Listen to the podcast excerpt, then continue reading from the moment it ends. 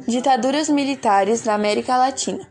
Tudo começou no século XX, durante a Guerra Fria, onde os Estados Unidos queriam manter a América Latina sob sua influência social e econômica, tanto que foi o maior financiador das ditaduras na América Latina. A ditadura na Argentina começou mesmo em 1964, com a morte do presidente Juan Domingo Perón. Após sua morte, iniciou-se uma crise para ver quem iria assumir o poder, a classe conservadora ou a progressista. A crise teve seu estopim social em 1970, onde a vice-presidente e ex-mulher do presidente Juan Domingo Perón, Isabelita Perón, assume o poder. Para acalmar aquela caótica situação do governo, ela decide assumir uma posição conservadora.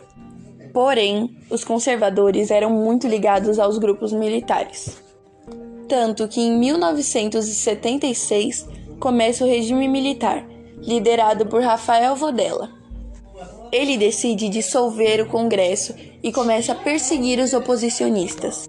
E a Argentina se torna um lugar caótico e reprimido, onde a população não tem mais voz. Um lugar de extrema perseguição política e crueldade, onde pessoas eram enforcadas, mortas e torturadas apenas por dar a sua opinião onde a mídia não era mais livre. E nesse cenário de extrema perseguição política é onde se tem o início da Guerra Suja, ditaduras financiadas pelo Estado.